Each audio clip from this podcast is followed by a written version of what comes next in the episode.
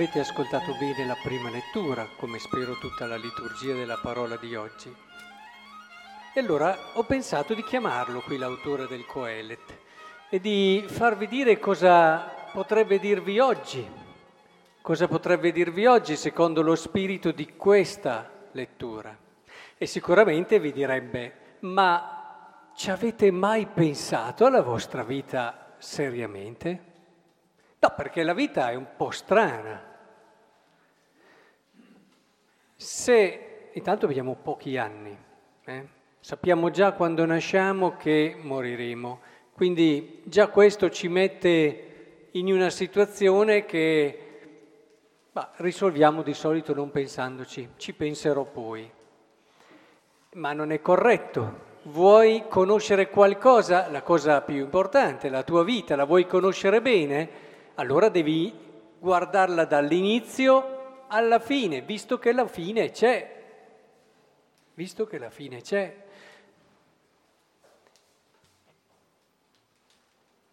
La vita è un qualcosa che non sarà per sempre, guardiamolo da un punto di vista umano eh, adesso. Noi abbiamo e nasciamo con delle possibilità, abbiamo dei desideri, dei sogni, che ben presto si scontrano contro la realtà.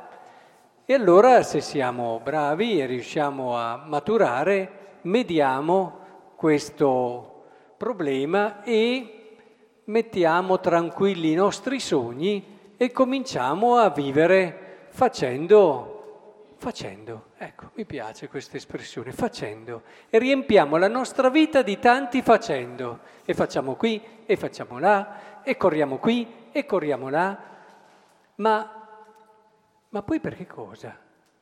Ma poi per che cosa? Una delle cose che mi fa sempre più pensare adesso di tutto questo correre, no? Provate a vedere i ragazzi, non riesco mica a trovare un giorno per poter fare degli incontri con i ragazzi perché tutti i giorni hanno qualcosa da fare. E, e i genitori come trottole ormai hanno un'altra professione che è quella di portare in giro i loro figli ma se ti fermi un attimo e ti chiedi, ma ne ha proprio bisogno di tutte queste cose? E allora ti viene la domanda, ah sì, perché dopo non è mica più normale come gli altri. Non è più normale come gli altri, perché tutti fanno così. Sì, ma tu fermati un attimo. Ha proprio bisogno di tutto questo stress tuo figlio che fa tutte queste cose tutti i giorni? Questo per dirvi come eh, noi entriamo un po' in una ruota già da quando nasciamo e andiamo avanti per questa ruota e non sempre abbiamo la lucidità di fermarci sul serio e di guardare la vita com'è, perché un po' questa cosa ci spaventa. Eh sì, ci spaventa, perché se le cose, com'è strana la vita, se le cose vanno male, ma siamo stati sfortunati, guarda qui questa vita e poi sono venuto al mondo, guardo questa prova, guarda quest'altra difficoltà, guarda... Il problema è che se la vita va bene, non è mica poi tanto diverso il discorso, perché più una vita va bene, più viviamo delle cose belle, più cominciamo a chiederci ma perché questa vita deve finire? Ma che senso ha che tutto abbia una fine? È proprio lì, nel momento in cui tu stai vivendo un momento da sogno, che ti viene la domanda fatidica, ma perché non può essere sempre? Quindi, se la vita va male non va bene, se la vita va bene, alla fine ci nasce ancora di più la nostalgia e il problema. Tutto comincia, va, ruota, noi entriamo in questa macchina, sapete bene che poi gli anni dai 20-25 anni cominciano ad andare a razzo, eh, corrono, e io sono arrivato a 51, quasi non me ne sono accorto da quando ne avevo 20-25, ma ho visto che è un, è un fenomeno abbastanza diffuso. Beh, questa, questa, vita qui, alla fine, se mi do da fare, dice qui il Coelet, accumulo, anche il Vangelo ci vuole aiutare a capire questa cosa, anche questo non mi dà sicurezza, almeno mi desse un po' di sicurezza l'accumulare, perché faccio, mi do da fare per fare soldi, per dare tranquillità a me e alla mia famiglia, ma per fare tutto questo comincio a trascurare il rapporto con i miei figli, non do tutto il tempo alla famiglia, perché devo lavorare, perché se non fai così non va avanti e devi stare un po' alla ruota che vivono tutti. Allora, se voglio garantirmi certe cose, me ne tolgo tante altre. E alla fine, alla fine eh, cosa facciamo? Almeno questo avere delle possibilità mi desse una sicurezza, ma poi dopo lo abbiamo visto, basta una malattia e tutte le possibilità che ho, vabbè, possono garantirmi una camera singola all'ospedale un po' meno disturbata, possono garantirmi una ricerca sperimentale che non sappiamo come andrà e che solo chi ha i soldi se la può permettere, ma abbiamo visto che non è quello, non è quello, anzi magari proprio in quei momenti lì ti accorgi che ti manca la cosa fondamentale e che per avere tutte queste possibilità che ti garantivano tranquillità hai sacrificato le amicizie, hai sacrificato il tempo e la condivisione con gli altri che ti dilata il cuore e proprio in quei momenti lì di difficoltà e di prova ti dà un senso e una speranza e, e ti aiuta a non sentirti chiuso solo nel tuo dolore, nella tua angoscia. Capisci proprio in quei momenti lì che tutte le cose che hai fatto, forse se ti fossi fermato un attimo e ci avessi pensato meglio, le avresti potute vivere e anche a volte o fare o non fare, eh, vivere in un modo diverso comunque. Capite anche voi che la vita può sembrare davvero strana e l'autore del Coelet ce lo dice, ma sì, fai le cose e poi arrivi alla pensione sospirata, quanti purtroppo ne ho incontrati, arrivano alla pensione sospirata, ma che bello! E poi dopo o vanno in crisi perché non sanno più cosa fare. E, e allora devono andare a cercare un'altra attività per mantenersi attivi. O dall'altra parte, ahimè, quando allenti si vede che tanti a volte anche o si ammalano, proprio lì mi dicevano era arrivato un momento dove poteva riposarsi. Eh. Ora, ma allora la vita è solo questo allora forse, come ci ha detto anche il Salmo, perché non trascurateli il Salmo, eh? i Salmi sono una delle preghiere più belle, a volte vengono un po' trascurati nei commenti e invece a me piace andarci spesso. I salmi sono la parola di Dio che ci insegna come pregarlo. I salmi, sapete che Sant'Agostino era ormai a letto, morente, però si fece scrivere i salmi sul muro per poterli continuare a pregare. Lui che fece un commento stupendo sui salmi. Imparate ad amare il salterio. Sapete che i salmi sono 150. C'è chi li prega tutti ogni giorno. 150 salmi, un'ora e mezzo dedicata ad entrare nella sapienza dei santi. Perché bisogna poi dirla così, i salmi ci portano una sapienza che possiamo vedere come una sapienza dei santi. Ora, in questo si dice quello che abbiamo un po' detto, tu fai ritornare l'uomo in polvere. Pensate, tutti belli, noi che ci facciamo, eccetera, torniamo in polvere. Eh? Quando dici ritornate figli dell'uomo, mille anni ai tuoi occhi sono come il giorno di ieri che è passato. Non sono mica niente, 50, 60, 70 anni, volano via. Provate a metterli nella, nella, nel corso di una storia ma non sono mica niente, sono un puntino. Tu li sommergi, sono come un sogno al mattino. Bellissima questa immagine. Quando siamo piccoli, non so, provate a tornare con la memoria quando eravamo ragazzini, quando eravamo bambini. Ci alzavamo, guardavamo, era tutto bello, tutto era un sogno, tutto ci parlava in positivo. E, e, e, tutta la giornata, sia prima dinanzi a voi, non avevamo i problemi, le difficoltà che abbiamo adesso, i pensieri che abbiamo adesso. La vita non ci aveva ancora ferito con le sue contraddizioni, e non avevamo ancora nel cuore i fallimenti che poi ci hanno un attimo eh, destabilizzato e a volte anche un po' traumatizzato.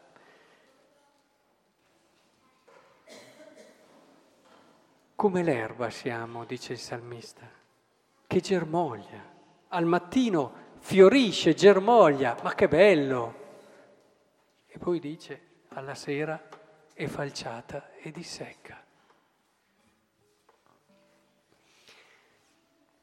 Dobbiamo fermarci a pensare com'è la vita,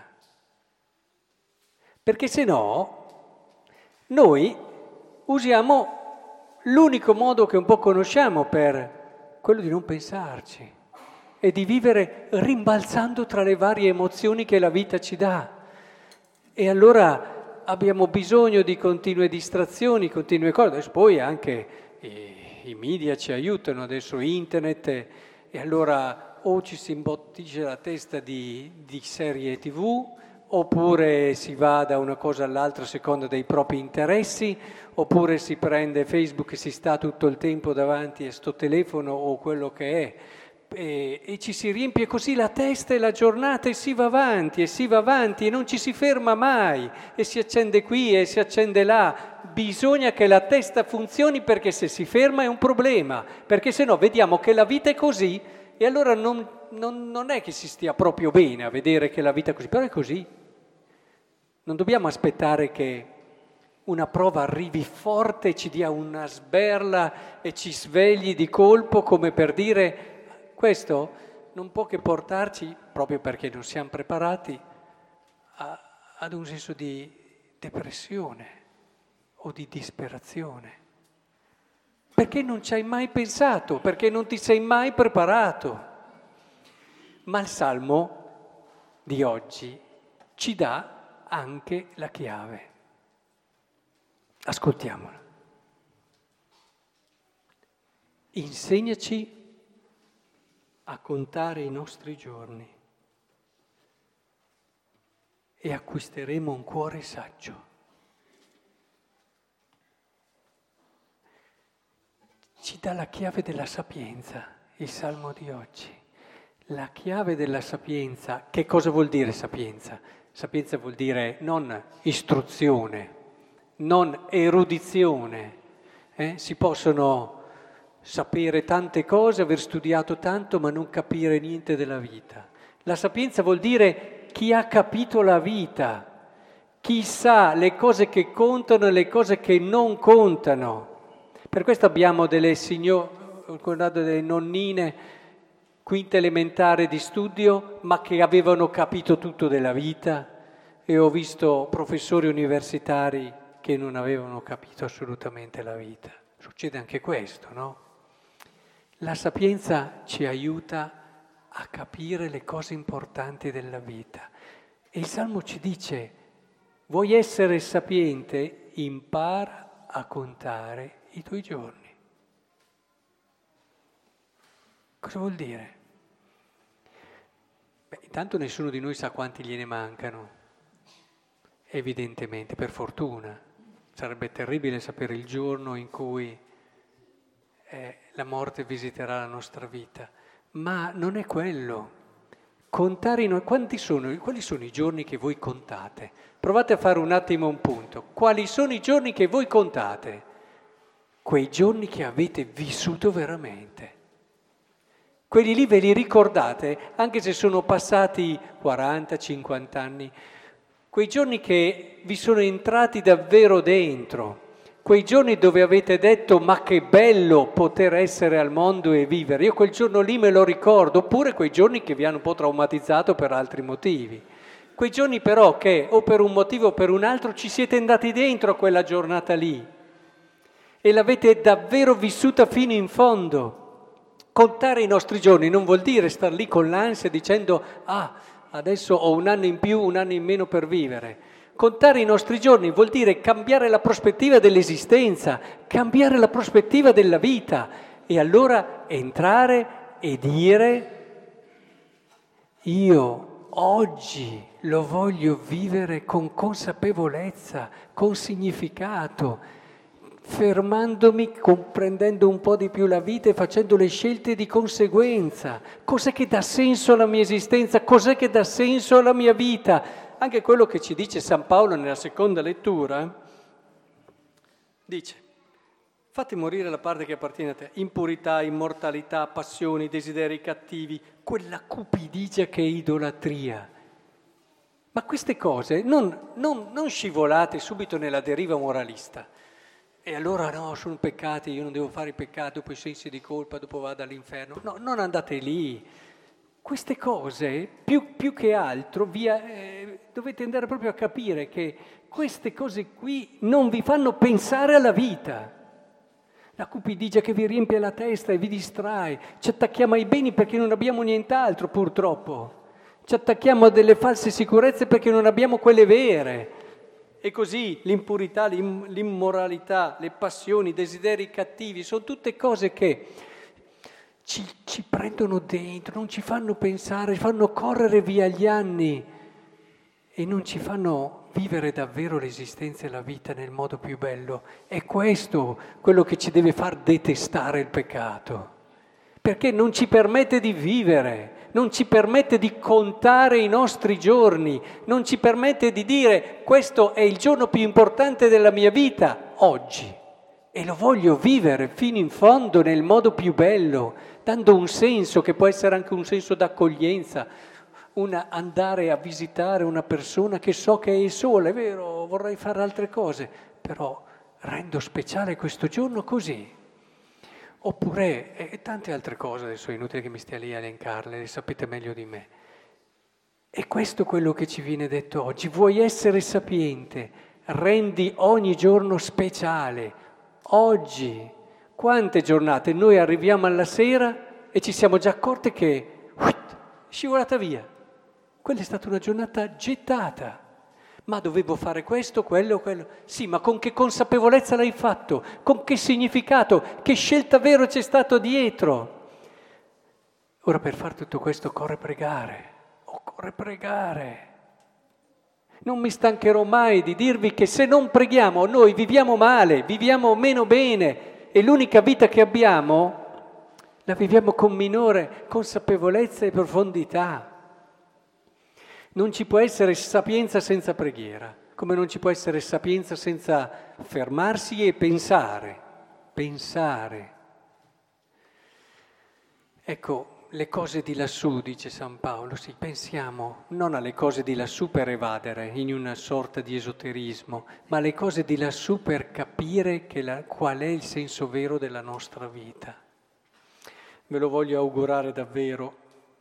Abbiamo la cosa più bella tra le mani. Ha ragione Coelet in questa analisi, poi dopo la recupera eh, andando alla fine del libro. Hanno ragione anche tanti altri, ma la vita è una cosa stupenda. La vita è la cosa più bella che c'è, sia che ci è dato di vivere pochi anni, sia che ci è dato di viverne molti, sia che ci è dato di vivere in perfetta salute, sia che ci è dato di vivere magari in situazioni diverse. Ciò che fa la differenza è fermarsi, capire, comprendere il significato, entrarci nella verità e vivere ogni giorno con questa profondità e intensità. E allora non mi emozionerò solo perché mio figlio ha fatto una certa cosa e un certo successo, ma entrerò in quel significato lì della mia maternità, del mio essere padre e cercherò di capire sempre di più che senso ha, che cosa mi compie e mi realizza, capite? E quindi questo, grazie alla preghiera, lo riusciremo a fare nel modo più bello. Preghiamo, preghiamo, come vi ho detto, lavoreremo molto anche dall'ottobre prossimo, vi aspetto tutti alla scuola di preghiera che inizieremo. Saranno momenti importanti dove non impareremo solamente a pregare, soprattutto impareremo a vivere, impareremo ad affrontare il tesoro della vita con la profondità, con il senso e la consapevolezza che merita. E questo è quello che mi auguro davvero possiamo fare, perché in una comunità che prega, lo sappiamo, è sempre primavera e solo se preghiamo potremo essere una famiglia contenta.